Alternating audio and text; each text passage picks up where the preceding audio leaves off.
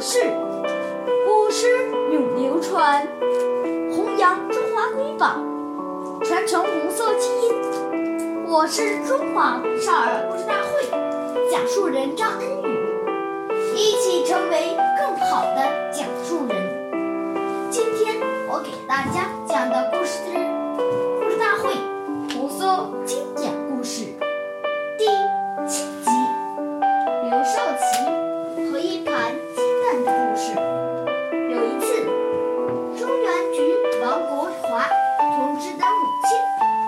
到竹沟探望儿子，带来了几十个鸡蛋。王国华把鸡蛋分作两份，一份送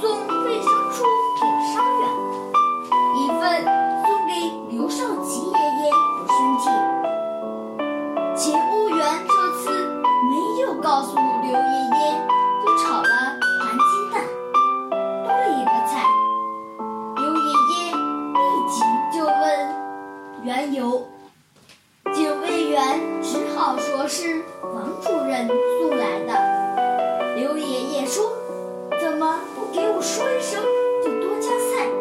首长，您的身体越来越瘦。不，我感觉很好。你快把这份鸡蛋送给为人民流了血的伤员。感谢大家的收听，我们明天。